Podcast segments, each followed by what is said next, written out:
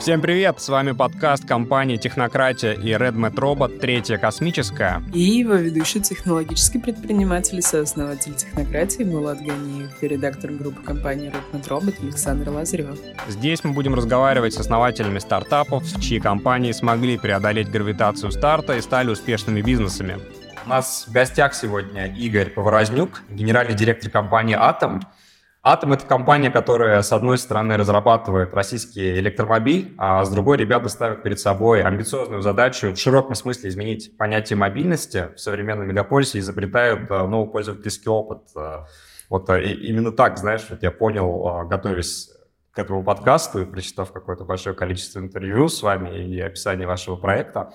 И классический уже для нашего подкаста вопрос, который мы задаем в начале каждому гостю. Игорь, а то, что вы делаете, очень круто, это очень непросто. А, расскажи три причины, а, почему, по которым у вас получилось оказаться вот в той точке, в которой вы сейчас находитесь. Да, всем привет. Очень рад, что ты так емко и хорошо сформулировал, чем мы занимаемся, потому что сейчас пока инфополе не наполнено тем, что мы делаем, не наполнено каким-то большим количеством пресс-релизов, иногда возникает более хаотичное восприятие, чем же мы здесь интересным в занимаемся. Но да, все, все верно. Сегодня мы еще подраскроем некоторые вещи, впервые подраскроем кое-что. Я бы не формулировал, наверное, что а, мы уже что-то, чего-то добились и что-то получилось для того, чтобы просто не расслабляться для самого себя. Мы все-таки в начале большого пути, и хотя уже вышли, наверное, на орбиту с э, какой-то там третьей космической скоростью, но, наверное, еще впереди а, самый сложный период. Но если три вещи выделить, которые на данный момент помогли а, продвинуться наибольшим образом, то это точно какая-то вера в мечту и место для мечты в моей жизни. Второе — это команда супер увлеченных людей, которых удалось собрать. И удалось собрать, наверное, за счет того, что я и сам тоже очень увлечен этим делом и называю это делом всей своей жизни. И я бы, наверное, выделил такой а, парадоксальный факт. Это отсутствие подобного опыта проекта а, такого же сетапа и такого же масштаба. То есть я просто физически не знаю и не знал, что такой проект, оказывается, невозможно поднять. И, возможно, это помогло его, собственно, и поднять а, до того уровня, где мы сейчас находимся. Многие предприниматели говорят, что если бы я на старте знал, во сколько все сложно, я бы никогда это не начал, поэтому прекрасно, что ты не знаешь, что ты столкнешься, возможно, тогда это э, хорошая позиция, чтобы что-то начать. Да, Саша, передаю слово тебе. Я хотела как раз ну, вот узнать про проект, ты говоришь про команды и так далее. Давай чуть-чуть про философию. Что за философию компании? Ну, потому что вы про объединение и цифры, и физики, и это интересно послушать. Да, мы э, вообще думаем, что сейчас э, такой некий момент, когда в одной точке сошлось большое количество очень разных трендов, и никто не понимает, как они друг с другом э, коррелируют. То есть, с одной стороны, есть э, технологические тренды, люди собираются вокруг каких-то новых технологий, вокруг э, метавселенных, вокруг э, блокчейна, там абсолютно хайпила какая-то тема NFT. Есть технологии производственные технологии, конструкторские, да, которые применяются в автомобилях. Есть ментальные и поведенческие тренды, то есть никто не отрицает, что сегодня образ жизни, он абсолютно сильно отличается от того, что было там 10, 15, 20 лет назад. Мы по-другому живем, по-другому любим, по-другому получаем эмоции, по-другому относимся к квартирам, к э, одежде, к развлечениям. И нам кажется, что все это не находит э, должного отражения в том, как компании относятся к проектированию э, автомобилей и к концепции автомобилей.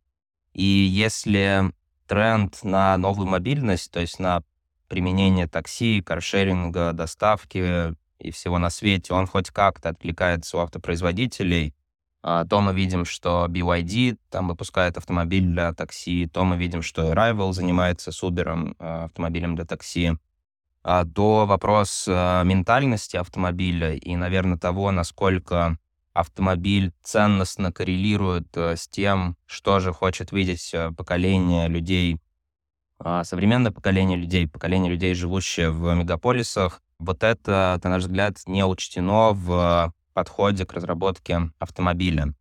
И очевидно, что мы пытаемся сделать э, автомобиль достаточно цифровым, чтобы он просто мог физически встроиться в жизнь человека. И в то же время мы пытаемся сделать его э, современным э, с точки зрения ценностей. То есть уход от концепций больше, лучше, подороже, полюксовее, помоднее, переход э, в концепцию функционального запроса, какой-то, наверное, даже умеренности и рациональности, и переход в стилевой а, минимализм а, с точки зрения всех подходов к дизайну продукта. Все это, наверное, сводится к тому, что очень хочется оставить э, такой след, чтобы продукт стал каким-то, пусть не символом, но одним из признаков э, того, что человек э, ведет э, так называемый новый образ жизни.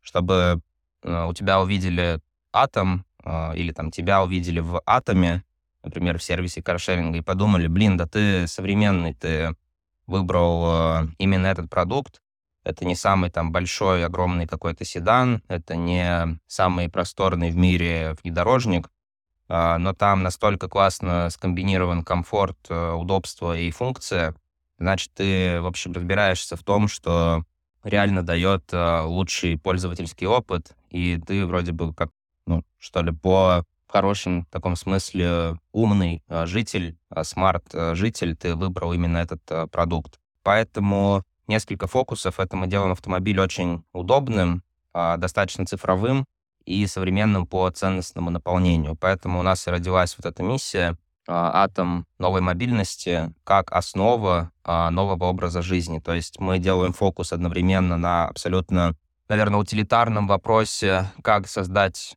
а, идеальный инструмент для бизнесов, э, для такси, каршеринга и доставки. Но в то же время мы хотели бы, чтобы он как-то по духу и ментально а, составлял какую-то частицу а, современного образа жизни людей. Еще, наверное, очень интересный факт такой раскрою. Когда мы выбирали название своего продукта, название своего автомобиля, то в какой-то момент проходили вот эту всю историю с брендбоксом, и у нас в центре нашего брендбокса, там, по стечению обстоятельств, по стечению определенных вещей, оказался великий ученый Циолковский.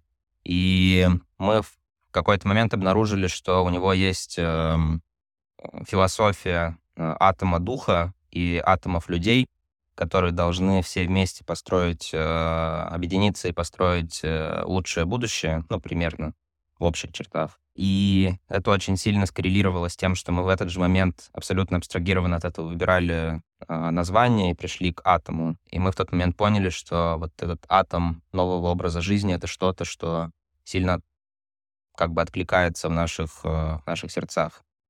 Игорь, а такой вопрос. А, если я правильно понял, изначально когда вы только запускали, это была история с автомобилем Кама, Кама 1, потом как бы была вроде как Кама 2, а потом а, у вас внутри этого проекта появился Atom, да, то есть это фактически, получается, был ребрендинг, или вы прямо новый автомобиль, а, подстраивая от Кама, запускали? То есть почему вот нужен был этот ребрендинг, скорее, у меня такой вопрос. А, на самом деле это не ребрендинг, и а, проекты не связаны каким-то прямым образом а, мы действительно, и я персонально, посмотрев на то, как э, КАМАЗ, да, тогда с э, коллегами из Санкт-Петербурга выпустили КАМА-1, посмотрел на отклик э, свой, на отклик среди других людей, отношение к такому компактному электромобилю, маневренному, городскому. И, наверное, вот это идея того, что это должен быть компактный маневренный городской электромобиль, она действительно прошла трансфер в наш проект, но с самого начала и идея, и концепция, и все технологические решения, и платформа — это все э, а, создано э, с нуля в проекте «Атом», и проекты не являются там, правоприемниками, продолжателями или близнецами или чем-то еще. То есть это два отдельных проекта. Окей, окей. Просто часто в СМИ фигурирует вот именно такая постановка, что типа была КАМ-1, КАМ-2, потом появился Атом. Окей, спасибо за разъяснение. Меня как предпринимателя интересует э, вопрос, потому что ну, как только началась история с Теслой, да, и, ну, такая самая, наверное, распиаренная история с электромобилями, чего же греха таить. А, много было, в принципе, энтузиастов, и даже в России, да, то есть в моих кругах, те, кто говорили, сейчас мы тоже электромобили запустим. Но у многих а, дальше слов и фантазий это никуда не двинулось. И, как мне кажется, одна из э, основных причин, ну, потому что это просто вообще сложный инфраструктурный проект. Просто ну, мало кто из инвесторов готов поверить, что команда способна такое затащить. Э, собственно, вопрос, э, как вообще у тебя получилось убедить инвесторов, там, поверить тебе, поверить в команду, потому что ну, это супер сложно, я понимаю, да, в такой проект как-то заставить поверить людей, кто тебе дадут деньги. Поделись опытом. Да, здесь, э, наверное, еще ну, вся история с эм, конъюнктурой и с обстоятельствами немножко э, усложняла весь этот процесс, э, особенно в 2022 году. Действительно, когда мы начинали всю эту историю, это там, середина 2021 года, все, что нас окружало, указывало на то, что тема очень интересна вообще в любом виде, и в какой-то момент дошла до такого апогея, когда я прочитал там очередную новость, что какие-то там три человека из консалтинговой компании взяли еще одного конструктора из Форда, сделали компанию, и там капитализация компании составила тут же там несколько сот миллионов долларов. То есть это, ну, абсолютно уже начало доводиться до абсурда, и в то же время понимали, что у нас есть э, намного а, большее количество а, факторов успеха для того, чтобы это начать. А, у нас есть э, в России достаточные, достаточные IT-компетенции для того, чтобы сделать софтверную часть автомобиля. А это сейчас едва ли не более важно, чем, чем сделать сам автомобиль, ну или сопоставимо важно. А, у нас э, с самого старта была возможность при наличии хорошей идеи запитчить и привести в проект э, КАМАЗ а, как э, такой сильный технологический бренд. Я был внутри КАМАЗа и точно знаю, точно вижу, что это реально очень сильный технологический игрок, то есть те продукты, которые там делаются, они содержат достаточную долю инноваций, компания умеет работать с инновациями. И нам удалось э, на старте э, получить в нашу обойму э, КАМАЗ в качестве инвестора. Нам удалось увлечь даже персонально больших игроков в автомобильной и финансовой сфере России. Сергея Анатольевича Кагогина, Рубена Карленовича Варданяна. И это ну, точно со старта знак качества, когда нас было еще там человек 10, да, это уже эти инвесторы по той идее, которая была задумана, и по тому плану реализации смогли а, разглядеть, что это сможет а, взлететь.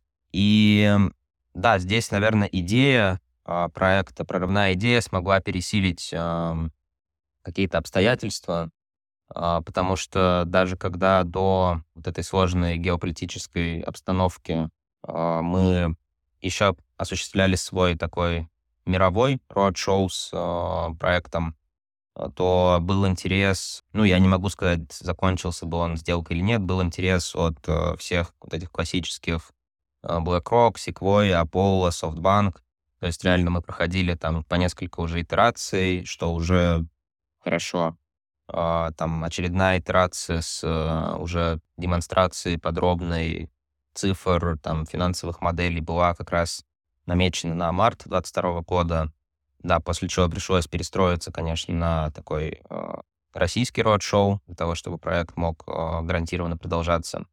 И да, так нам удалось э, собрать под идею, под команду, и во многом за счет, конечно, того, что на ранней стадии в нас э, поверили инвесторы, которые, там, мнение которых считается знаком качества в России. И здесь, наверное, надо сказать, что конкретно для нашего проекта российские условия, они оказались очень даже плодородными, э, даже, наверное, по сравнению с, э, там, с тем, как если бы мы реализовывали этот проект в Европе, например. Во-первых, мы осознали, что российская мобильность, мобильность, она более более цифровая, более консолидированная. То есть у нас понятно, с какими мобильными агрегаторами нужно работать, чтобы получился классный цифровой продукт. А, во-вторых, с точки зрения молодого поколения, образа жизни и потребительского запроса, мы делали большое исследование с Миллард Браун и тоже пришли к выводу, что в российских мегаполисах, в частности в Москве, молодое поколение, оно как бы даже более, а, более склонно к инновациям, более прогрессивно с точки зрения их обычного дня, чем а, европейское. На все это накладывается еще высокая дискретность европейского общества, что это разные языковые зоны. Очень сложно найти там элементарно какого-то а, инфлюенсера для каких-то коллабораций, который мог бы охватывать большое количество сразу же населения Европы. И в общем-то, и почва для IT-разработок тоже у нас достаточно хорошая. Электроэнергия элементарно дешевле для того, чтобы парки более экономично для себя переходили на электромобили. То есть э, все это, как оказалось, э, даже сфокусировало нас, что ли, на а, задаче по созданию вот этого российского электромобиля, э, гаджета. И поэтому мы поняли, что российские условия скорее не приговор, а шанс. И все минусы превратили в плюсы, и кажется, что успешно. Супер жизнеутверждающее в современных условиях. Так, по поводу как раз э, геополитического контекста. Я в одном из материалов э, почитал, что ваше целевое распределение а, по продаже автомобилей это вообще две трети а, производства, это экспортируемое производство, то есть вы планируете две трети автомобилей экспортировать в другие страны. И второй момент, котором вы упоминаете в материалах, это то, что у вас в целом а, международная команда, да? То есть вот эти вещи пострадали в связи с э, геополитической обстановкой, то есть планы на экспорт и вообще некая такая международность этого проекта. Ну, э, у нас э, появился шуточный KPI внутри компании, количество машин, которые США и ЕС э, будут ввозить в свои страны теневым способом, чтобы удовлетворить э, желание местных жителей пользоваться нашим гаджетом. То есть э, хочется как бы задать такую высокую планку, чтобы как бы несмотря ни на что, так сказать, очереди за айфонами продолжались. Вот.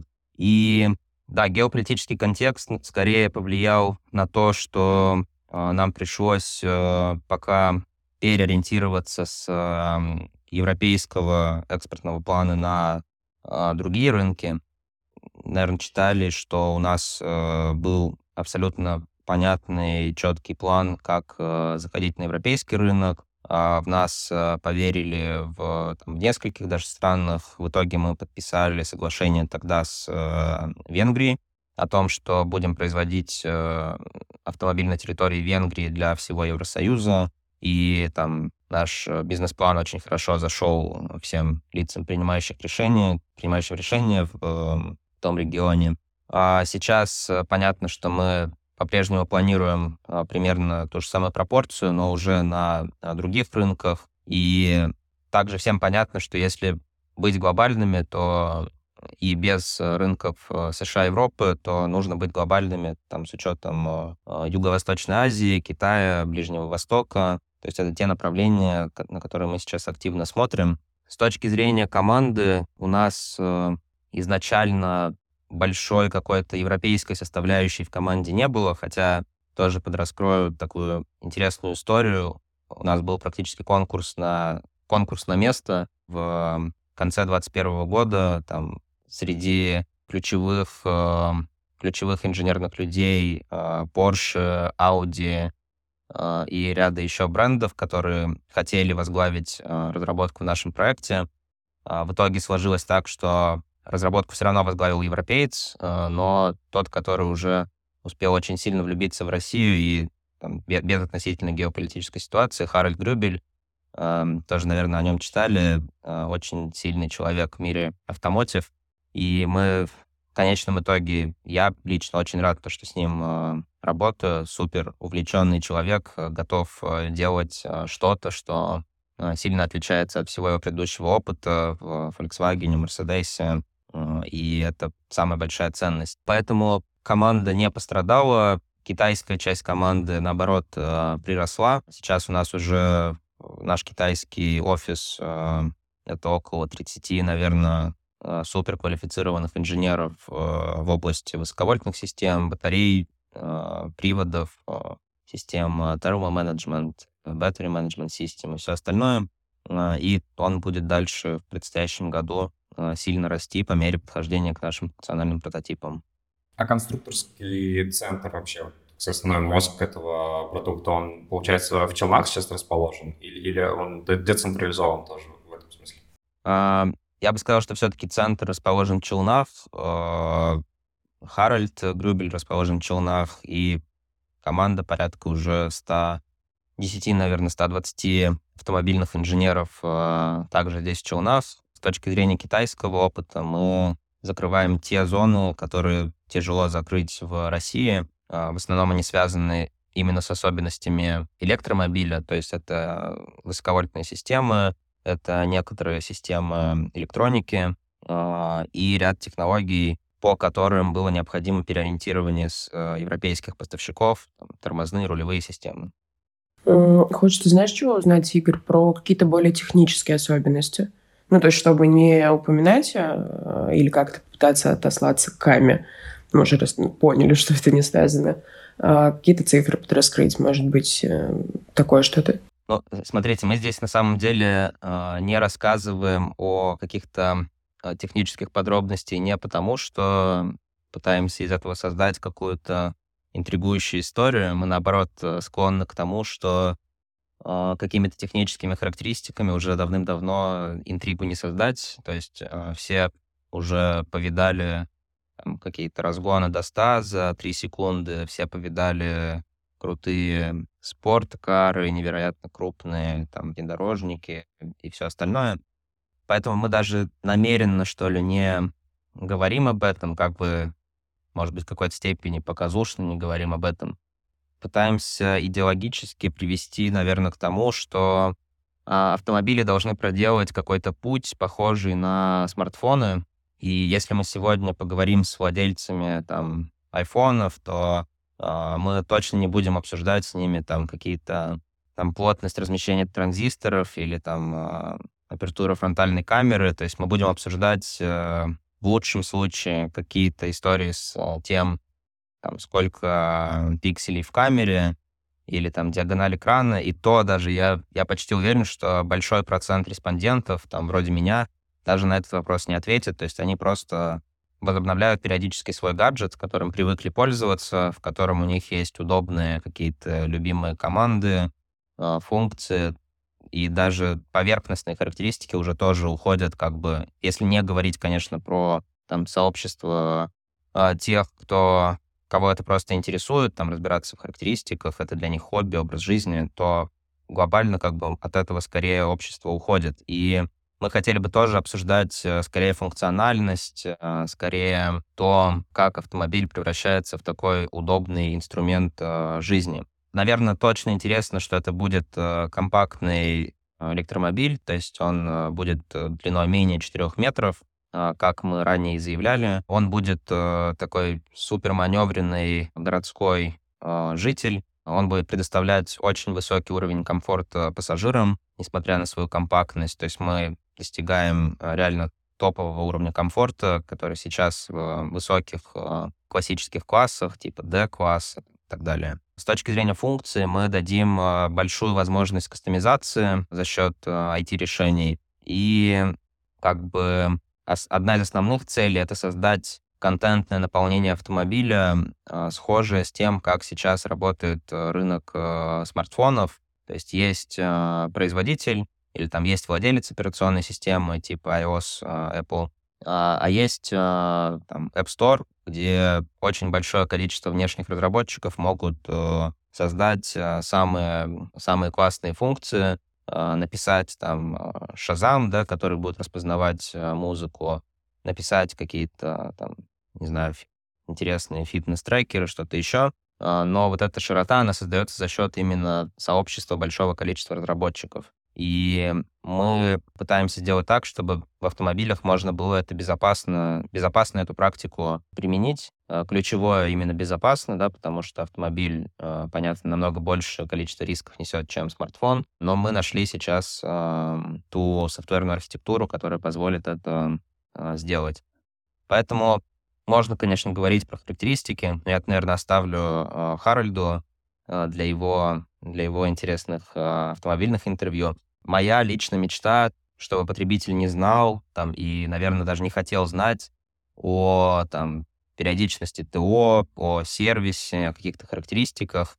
В таком э, сетапе, наверное, даже я бы захотел э, владеть машиной, вот, э, потому что сейчас у меня ее нет, и как, в основном идеологически из-за того, что не хотелось бы тратить э, какое-то когнитивное э, свое внимание и все остальное на вот эти дела, смежные с автомобилем.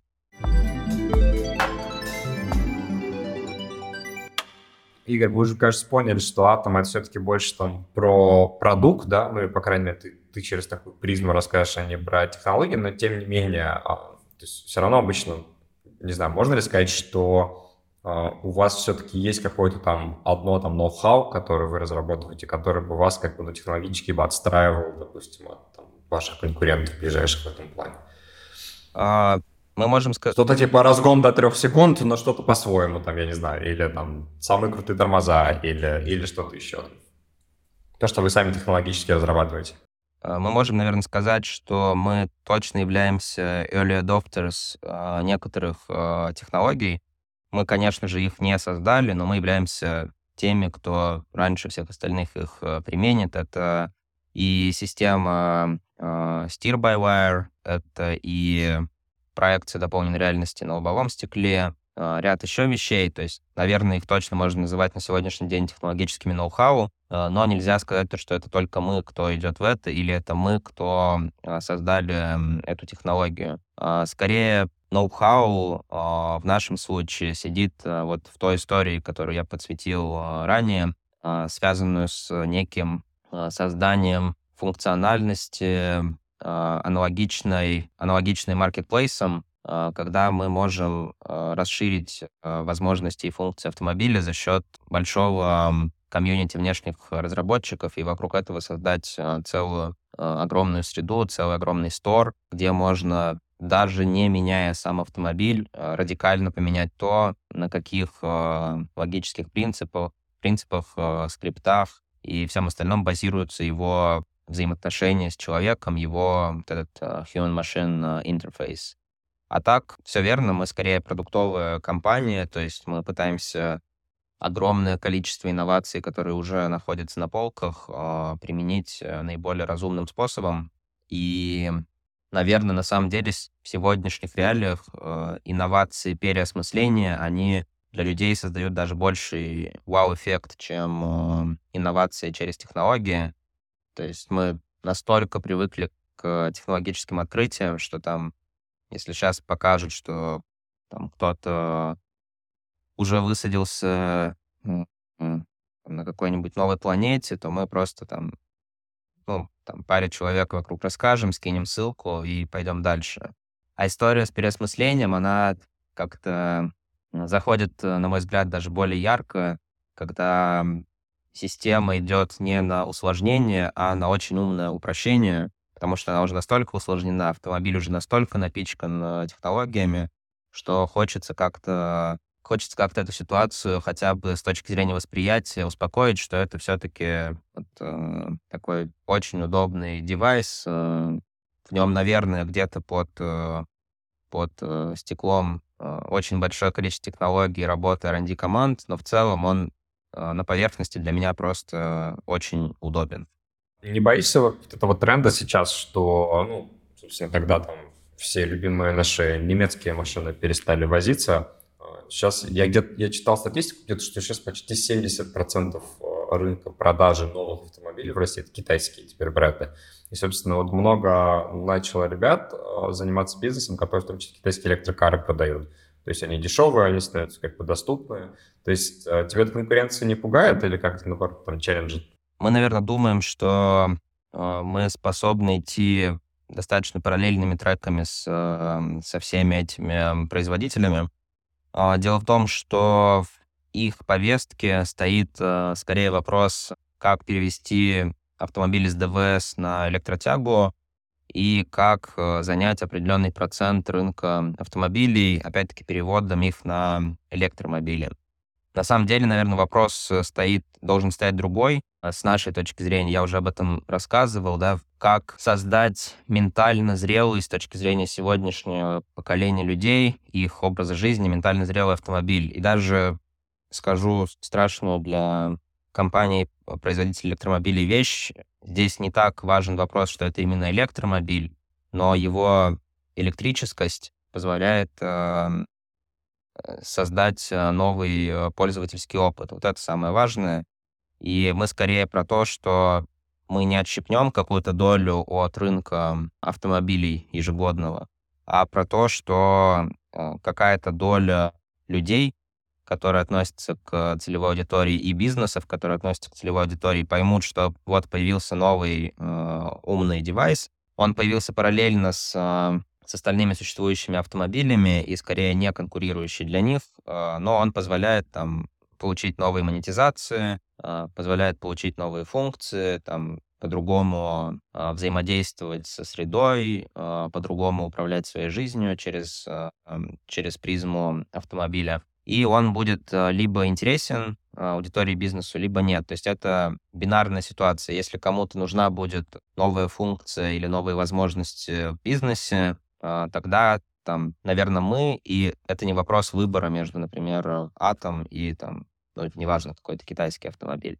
А если кому-то по каким-то, я допускаю такие ситуации тоже в большом количестве, кому-то э, могут быть нужны именно классические решения, классический автомобиль с теми функциями, которые вот всегда и были, тогда это, скорее всего, не мо, потому что, ну, тогда наша функциональность будет просто избыточна для такого типа потребителей. Поэтому мы, наверное, э, сосуществуем, э, нежели конкурируем, и любая электромобильность здесь для нас это, наверное, плюс, чем минус. А можешь чуть-чуть прояснить ситуацию с э, с московским? Ну, то есть, если озвучить предысторию, насколько верно поняли, что у вас было соглашение на то, что вы комплектуете таксопарки московские, верно? А, да, да, такое соглашение есть. Вот. Потом э, случилось возрождение москвича из пепла, и вроде бы сейчас туда больше фокус. В каких, на каких позициях вы находитесь? Ну, здесь, наверное, точно ни для кого не секрет, что Москва для всех производителей вообще будет а, там, ключевым рынком, early адоптером всех а, электромобильных технологий и все остальное. Наверное, прозвучит парадоксально, но мы прямо очень а, позитивно смотрим на, вот эти, на вот это возрождение москвича, на планы Москвы и все остальное. Во-первых, нет сомнений, что это даст э, какой-то буст э, зарядной инфраструктуре, то для нас тоже хорошо. И пока мы готовим э, свой серийный автомобиль к э, началу 2025 э, года, произойдет еще... Ну, мы, мы тоже занимаемся этим развитием инфраструктуры, но будет еще один большой игрок, который тоже этим занимается. Во-вторых, явно на каком-то моменте возможны синергии на уровне компонентной базы, потому что российский рынок не прямо там самый большой в мире рынок, и нам здесь важно а, с точки зрения производителей искать э, вот эту синергию в том, чтобы какие-то компоненты применять а, совместно. Ну и в-третьих, просто, наверное, как обычный гражданин, я рад, что сохранились определенные рабочие места, что появляется еще один автомобиль, который будет помогать э, восполнять э, ушедшее предложение с рынка, и просто физически люди смогут покупать какие-то автомобили там сам продукт я глубоко не погружен, не смогу, наверное, прокомментировать. С точки зрения удовлетворения спроса, вот «Москвич» и «Атом» а, для таксопарков, э, для каршерингов, для доставки, наверное, тоже. Это, как я уже говорил на примере китайских производителей, это а, комплементарные продукты. Все понимают, что у любой большой системы есть э, некая высокая инерция или а, инерционность а, развития. Если все там в какой-то сфере жизни привыкли к чему-то классическому, то как бы можно очень сильно ломать тренд, можно пытаться идти против тренда, но все равно какая-то существенная часть этого тренда будет продолжаться. И нельзя просто так в одночасье там перевести всех, весь мир сразу, да, там на а, бескнопочный телефон или там заставить не ходить а, в супермаркет, а заказывать только онлайн. Все равно остается большое количество людей, а, которые инерционно или там по индивидуальным предпочтениям с точки зрения комфорта предпочитают какой-то классический способ удовлетворения потребности. Поэтому нужны и крепкие игроки, которые удовлетворят классический запрос там в, не знаю, там, седанах, в SUV, в автомобилях как таковых, но нужны и инновационные пейсмейкеры вроде нас, которые могут а, достаточно свободно и смело заниматься переосмыслением UX для всех нас и попробовать сделать не эволюционный шаг, а такой как бы э, квантовый скачок в пользу улучшения удобства и комфорта. Мы эту роль пытаемся на себя, на себя взять. Могу сказать, что крупнейшим сервисом каршеринга, такси, доставки наш подход э, нравится, он им приятен, мы встречаемся, мы оттачиваем вместе функционал нашей машины, придумываем какие-то функции, которые мы должны заложить для них. Кто-то даже садится с нами прямо в со-разработку уже сейчас, там, за два года до применения автомобиля. И все это позволяет нам э, считать это все хорошим знаком э, с точки зрения того, получится ли успех у нашего продукта. Ну и для нас это тоже очень важно слышать, э, слышать э, продуктовый запрос со стороны клиентов. У меня, знаешь, еще какой последний вопрос в этом блоке есть? Таксопарки, каршеринг, доставки, обычные люди смогут пользоваться этим? Потому что, ну, я теперь заинтригована. Да, мы очень надеемся, что, что те, все, кто участвует в сегодняшнем подкасте, тоже захотят пользоваться атомом. Куда платить? И... А, я готов занести предоплату. Есть QR-код? Я скину обязательно. Да. Да, мы воспринимаем на самом деле B2B э, историю, в том числе как возможность для частных а, клиентов с низким уровнем э, нагрузки попробовать э, пользовательский опыт в Атоме, полюбить его в роли пассажира такси, полюбить его в роли пользователя каршеринга, там, полюбить его когда ты возле дома видишь, как тебе пиццу привезли на, на этой машинке. И а, поэтому B2C история точно а, будет, она тоже будет со старта. Мы для частных пользователей готовим а, абсолютно сумасшедшие функции, которые будут встроены в автомобиль, не только, не только утилитарные, но и какие-то более интересные, развлекательные и прочее развлекательный не значит, что человек будет развлекаться сразу, предвещая некий, некую волну вопросов. А, не значит, что человек будет развлекаться за рулем, да, но означает, что а, определенные технологии в, из мира там, гейминга и из мира разработок для смартфонов, они могут быть безопасно интегрированы в автомобиль и создать намного более интересные механики а, того, как э, человека мотивировать на безопасное вождение, мотивировать на какие-то на какое-то хорошее поведение на дорогах и все остальное. Поэтому у нас огромная и сильная B2C команда, которая там, горит тем, чтобы создать идеальную машинку для молодой семьи, идеальную машинку для, там, может быть, одиночек, которые наслаждаются там каким-то хобби своим, всем остальным. И если в фокусе в B2B у нас находится история с бизнесом, и мы прямо а, предлагаем какие-то монетизационные подходы и какие-то ноу-хау в области того, как сократить а, cost of ownership, то в B2C мы пытаемся огромный фокус сделать на гаджетизацию машины, на то, насколько она будет давать новый э, уровень э, HMI. И здесь вопреки, наверное, тому, что считается, что этот гаджет, он должен быть для э, какого-то самого молодого поколения людей. А, я здесь раз развожу понятие молодого и современного, то есть они не равны между собой, потому что мегаполис э, очень сильно стер, что ли, границы между поколениями. То есть, в принципе, поведение жителей мегаполиса достаточно усреднено, и оно примерно одинаковое с точки зрения там, цифровых сервисов, э, функциональных запросов и картины обычного дня. Поэтому, да, две, две наших э, части целевой аудитории — это вот э, каршеринг, такси, доставка и э, люди, которые ведут современный образ жизни и пользуются новыми сервисами. Игорь, у меня такой вопрос, который, а, наверное, может, на него отвечал десятки раз, и, может, он довольно нубово и глупо звучит, но вот я фактически целевая аудитория, да, и я, я реально прямо сейчас, например, смотрел Теслы, чтобы переехать со своего BMW на Теслу. Вот, а, но если вы действительно выпустите как в 25 году, то я бы сразу попробовал вашу тачку. Но а, что забавно, а, среди как раз нашей аудитории э, есть какой-то контртезис относительно электрокара, что на самом деле это не экологично, да, что это такое что на самом деле производить аккумуляторы это не экологично, а как их утилизировать вообще как бы никто не знает.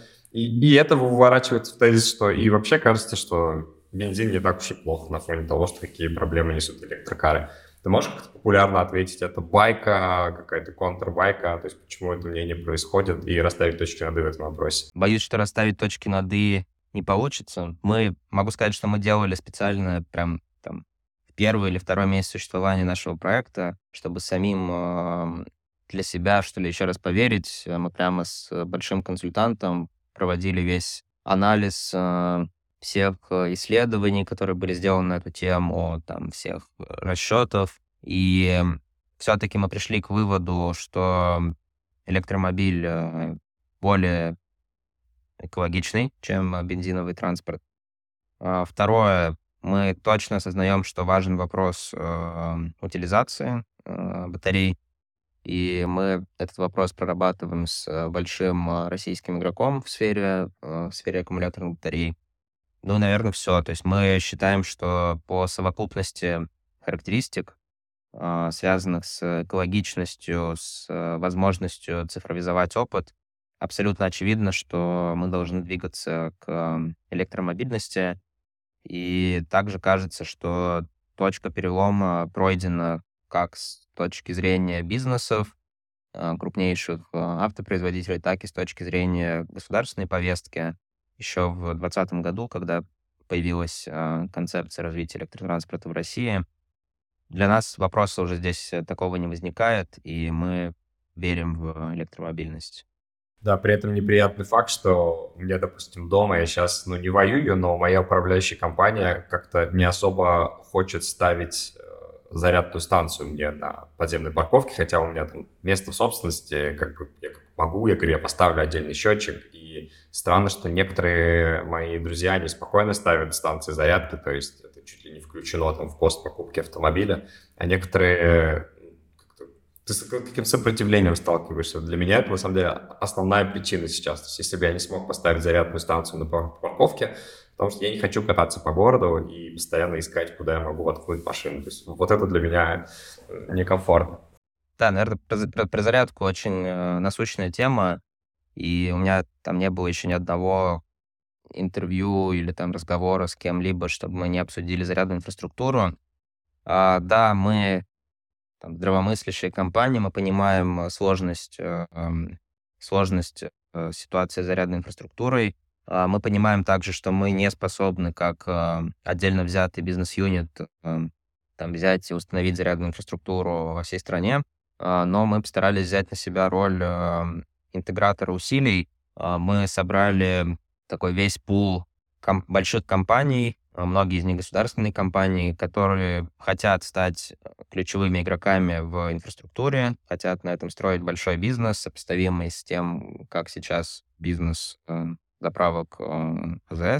И все они хотят идти, все они для себя уже прошли точку невозврата, кто-то создал внутри там целый бизнес-юнит, кто-то создал э, проектные команды, э, есть производство, которое способно производить зарядные станции. Наверное, не было точки приложения силы, и сейчас там преимущество того, что есть мы и есть э, появился там проект «Москвич», да, большой, который мы уже обсудили сегодня. Эти проекты должны создать э, очень понятную точку приложения силы для тех игроков, которые хотят э, стать лидерами в инфраструктуре. Мы пытаемся сейчас построить тепловые карты пользователей, которые с высокой вероятностью будут early адоптерами электромобилей для того, чтобы повысить шансы на окупаемость инфраструктуры для а, их производителей.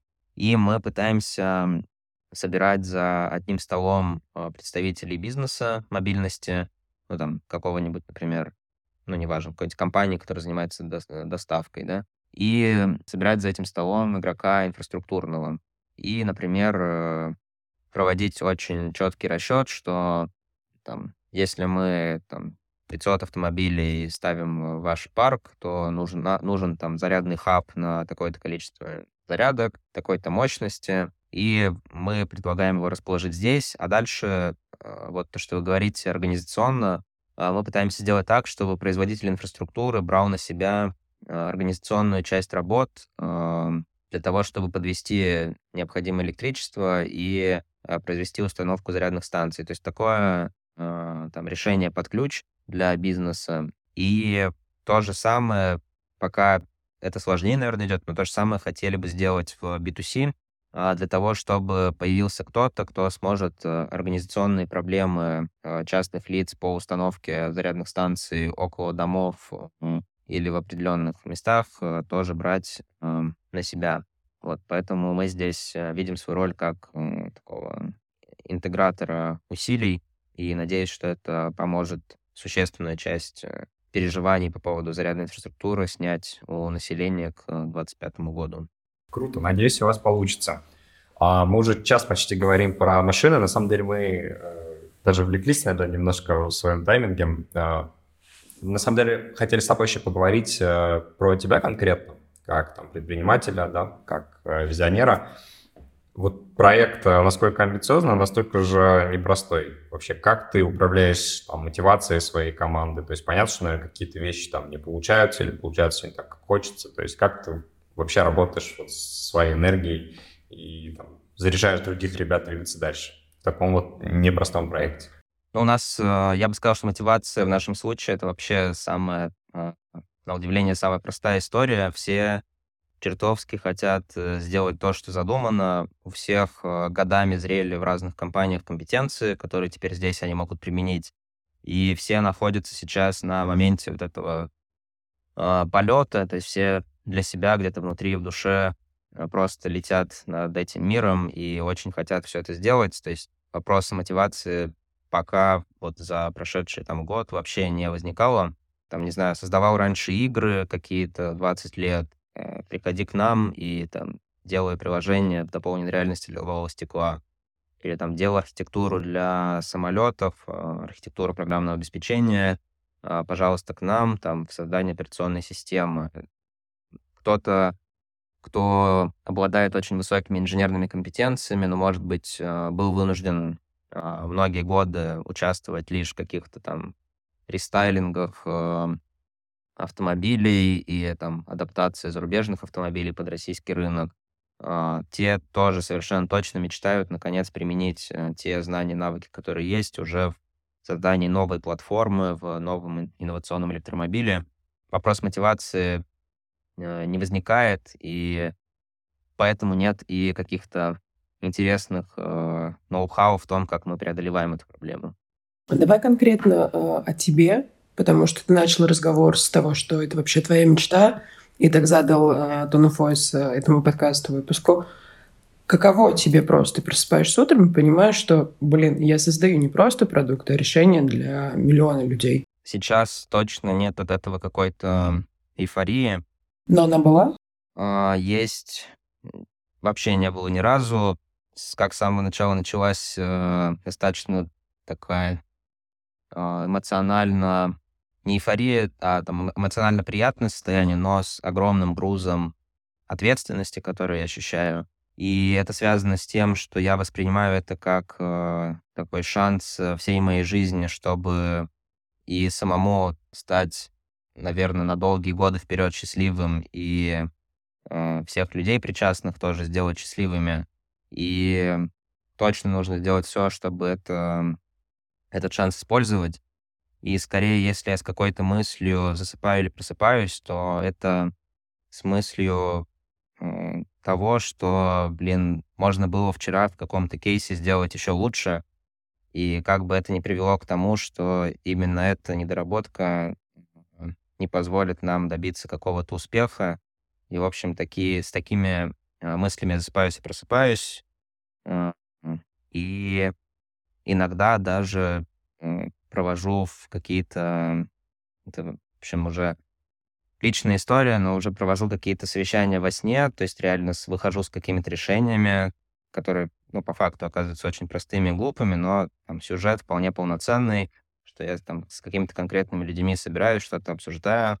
Да, вот если, кстати, говорить про то, насколько проект проникает в жизнь, чтобы вы понимали, вот сегодня перед нашим подкастом уже под утро э, снилось, как, э, э, как я водил э, французского футболиста Мбаппе на заводы КАМАЗа, чтобы показать ему, какие то продукты происходят. Он смотрел там какие-то грузовики, и мы, типа, договаривались, чтобы он стал амбассадором нашего бренда, типа того. Ну, при том тоже непонятно почему. Если что, в финале я болел за Аргентину. Мбаппе, а не почему Месси, да, вот. Да, вот э, такая история. Я болел, конечно, за Аргентину, э, но, видите, амбассадором во сне стал Мбаппе. Слушай, а у тебя бывали моменты, когда ну, вот ты говоришь, эмоционально э, заряд, нагрузка, ты на нем сейчас выезжаешь а, с самого начала. Скорее же всего, были моменты, когда хотела все бросить? Наверное, были, но они достаточно сиюминутные, то есть это как вспышка.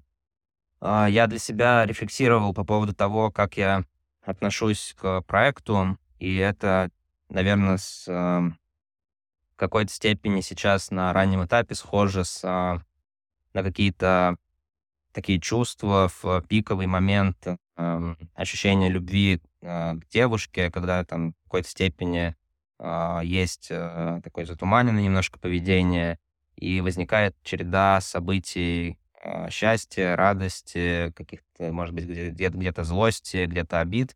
При этом вспышки э, последних двух, там, злости и обид, они всегда э, очень такие спонтанные, и, и при этом они не заставляют все бросить. То есть они скорее заставляют еще раз подумать, что это, блин, главный шанс э, стать э, счастливым, и этот шанс э, точно нельзя терять. Поэтому э, не было, наверное, таких моментов, когда был затяжной период, что оказалось, то, что нужно э, там, не знаю, прекратить реализовывать проект.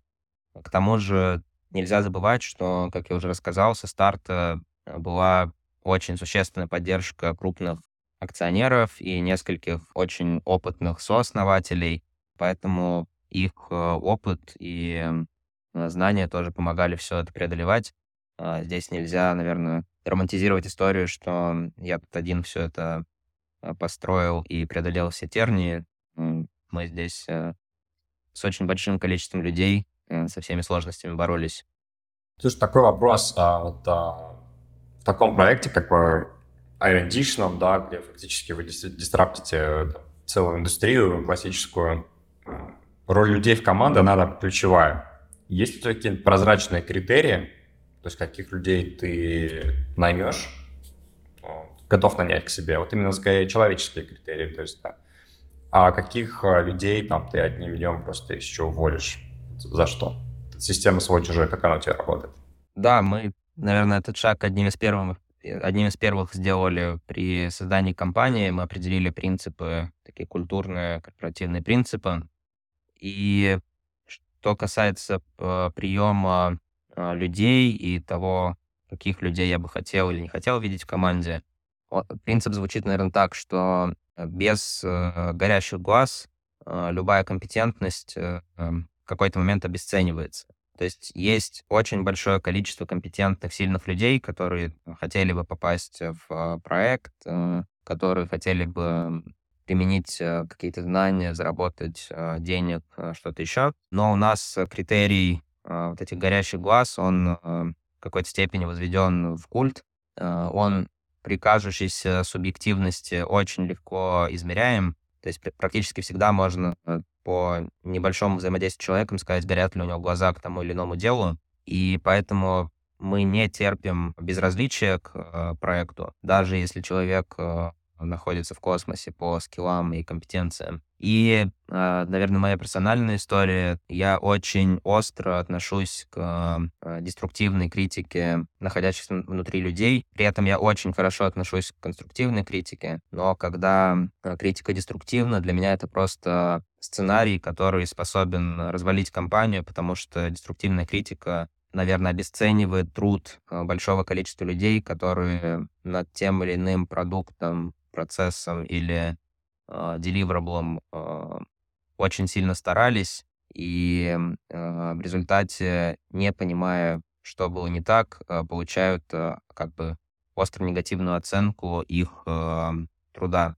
А поскольку для нас там лю- в людях э, и в команде вообще главная ценность, э, вообще, наверное, та оценка э, компании, которую мы в итоге получили, она складывается в основном из актива э, в виде людей, то для меня очень важно э, уделять этой ценности людям э, большое внимание в компании. И поэтому вот эти истории с безразличием, э, либо таким подходом к критике, она э, точно неприемлема. Слушай, на самом деле близимся к финалу, и там будет сейчас три вопроса в конце на Блиц и фантазию, но чтобы чуть разогреться, а, давай порассуждаем, предпринимателям становятся или рождаются? Если мы про, про созидательное предпринимательство, где, где рождается какой-то полезный продукт, то точно становится.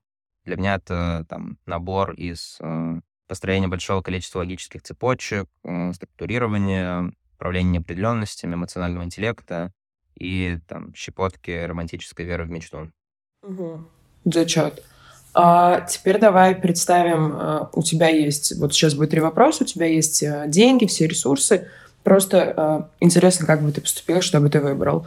А, есть деньги, есть финансы, ты можешь нанять любых трех человек в команду. Кто это? Вообще любых. Харальд Грюбель, Дмитрий Агеев, наш CIO. И наверное, на полставки а, Илон Маск а, для того, чтобы помочь нам взлететь.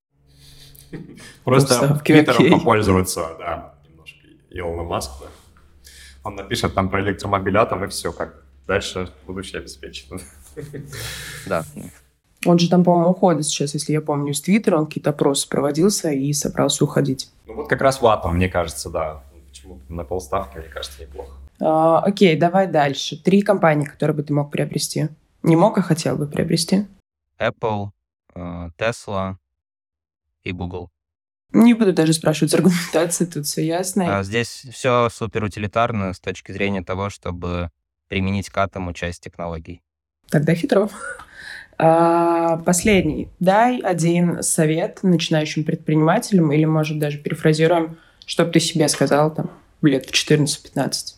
А, наверное, помнить о том, что то, с чего я начал сегодняшний подкаст, то, что если ты не знаешь, э, как что-то сделать, то этот минус можно превратить в плюс и сделать все по-другому, не так, как все, и, возможно, э, лучше, чем все. Круто. Спасибо тебе большое. Спасибо большое. Спасибо большое, Игорь. А, успехов тебе с проектом, с продуктом. Надеюсь, а, мы все покатаемся на атоме и за рулем, и в других форматах. Вот. Очень круто. Да, очень рад был поговорить. Спасибо. Да. Все, удачи тебе.